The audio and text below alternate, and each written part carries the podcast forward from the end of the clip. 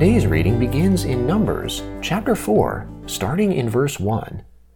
The Lord spoke to Moses and to Aaron, saying, Take a census of the sons of Kohath from amongst the sons of Levi, by their families, by their fathers' houses, from thirty years old and upward, even until fifty years old, all who enter into the service to do the work in the tent of meeting. This is the service of the sons of Kohath in the tent of meeting, regarding the most holy things. When the camp moves forward, Aaron shall go in with his sons, and they shall take down the veil of the screen, cover the ark of the testimony with it, put a covering of sealskin on it, spread a blue cloth over it, and put in its poles.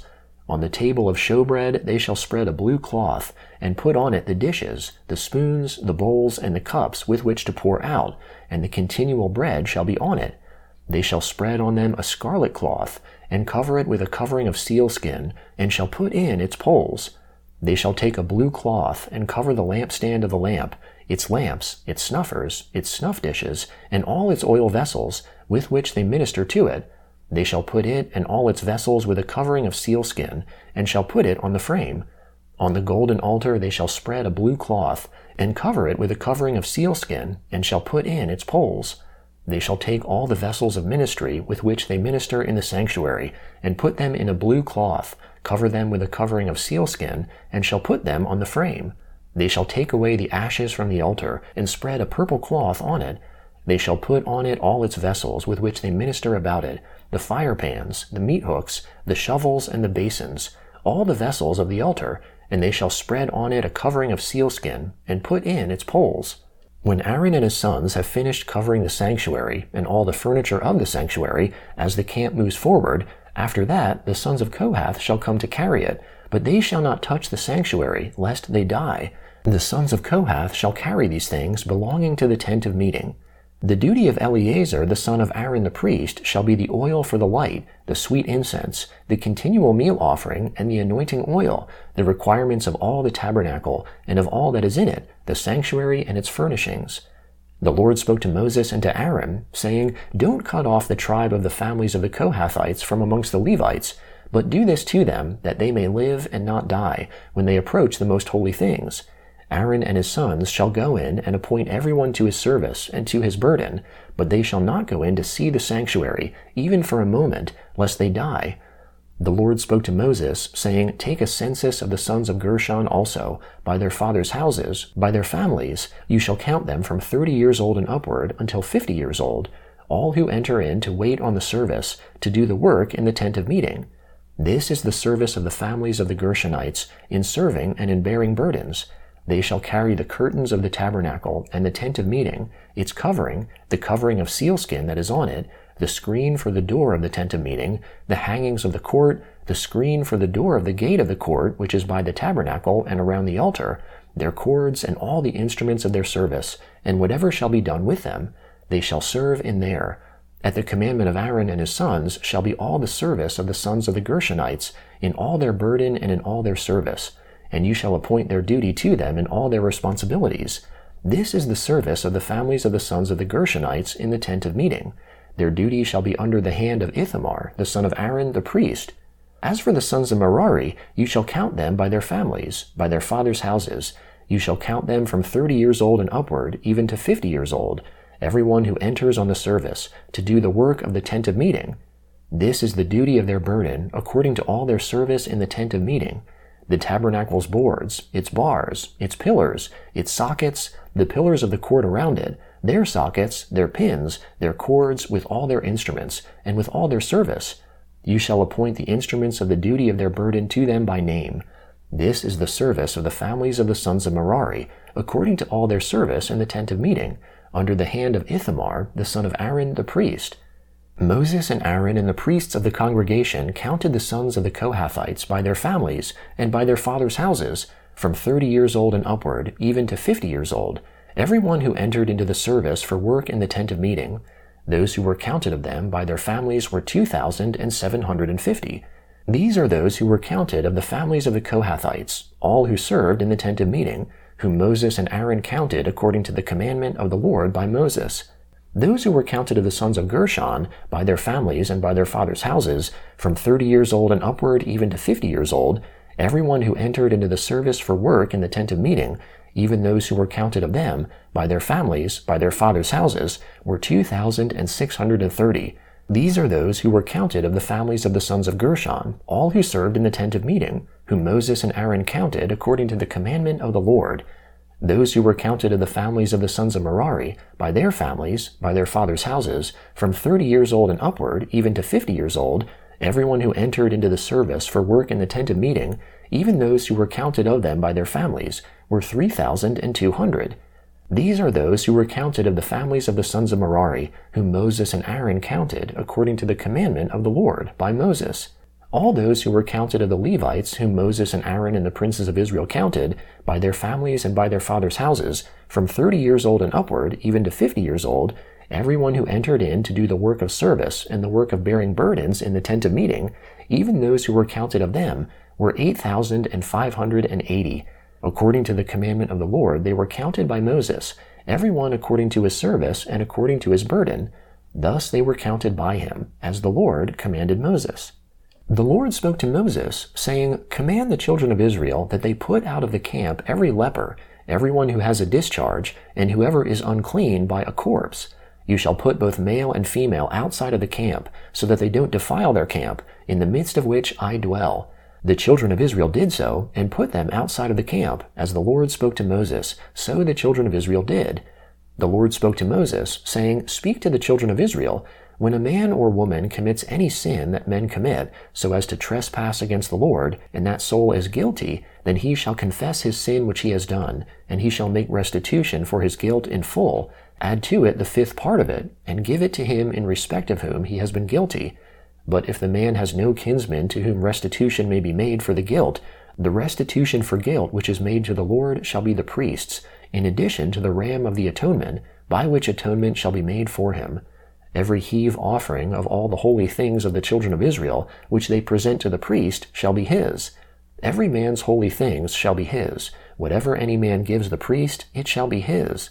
The Lord spoke to Moses, saying, Speak to the children of Israel, and tell them, If any man's wife goes astray, and is unfaithful to him, and a man lies with her carnally, and it is hidden from the eyes of her husband, and this is kept concealed, and she is defiled, there is no witness against her, and she isn't taken in the act, and the spirit of jealousy comes on him, and he is jealous of his wife, and she is defiled, or if the spirit of jealousy comes on him, and he is jealous of his wife, and she isn't defiled, then the man shall bring his wife to the priest, and shall bring her offering for her, one tenth of an ephah of barley meal.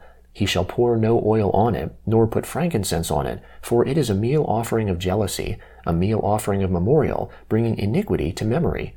The priest shall bring her near, and set her before the Lord. The priest shall take holy water in an earthen vessel, and the priest shall take some of the dust that is on the floor of the tabernacle, and put it into the water the priest shall set the woman before the Lord, and let the hair of the woman's head go loose, and put the meal offering of memorial in her hands, which is the meal offering of jealousy. The priest shall have in his hand the water of bitterness that brings a curse. The priest shall cause her to take an oath, and shall tell the woman, If no man has lain with you, and if you haven't gone aside to uncleanness, being under your husband's authority, be free from this water of bitterness that brings a curse.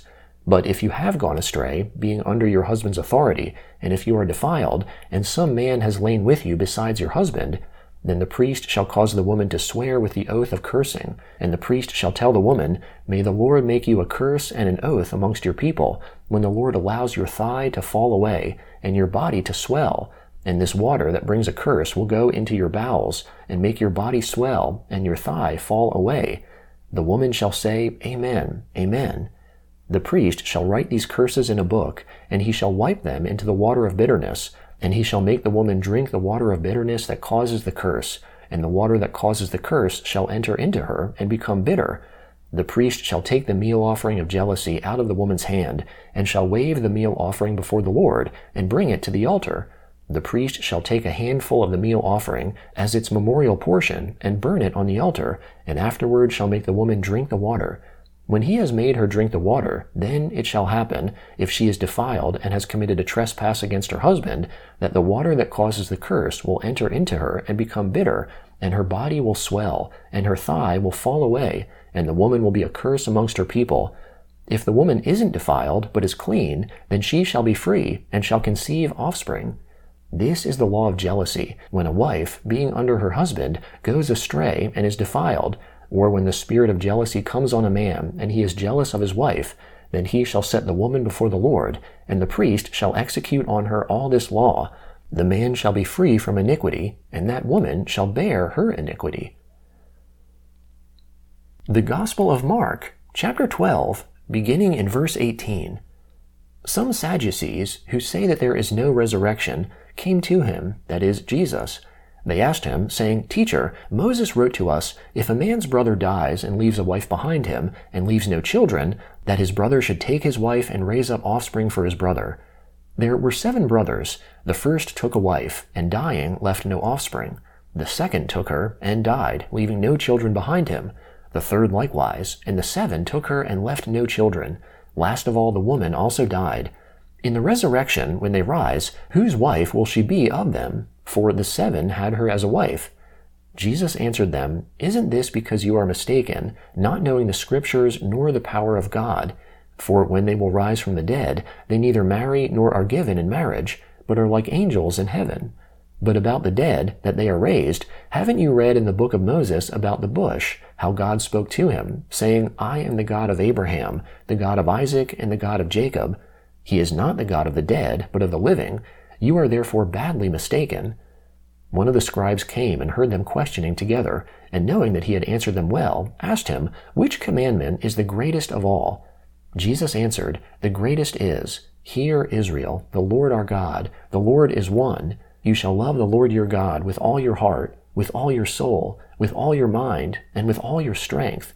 This is the first commandment. The second is like it. You shall love your neighbor as yourself. There is no other commandment greater than these.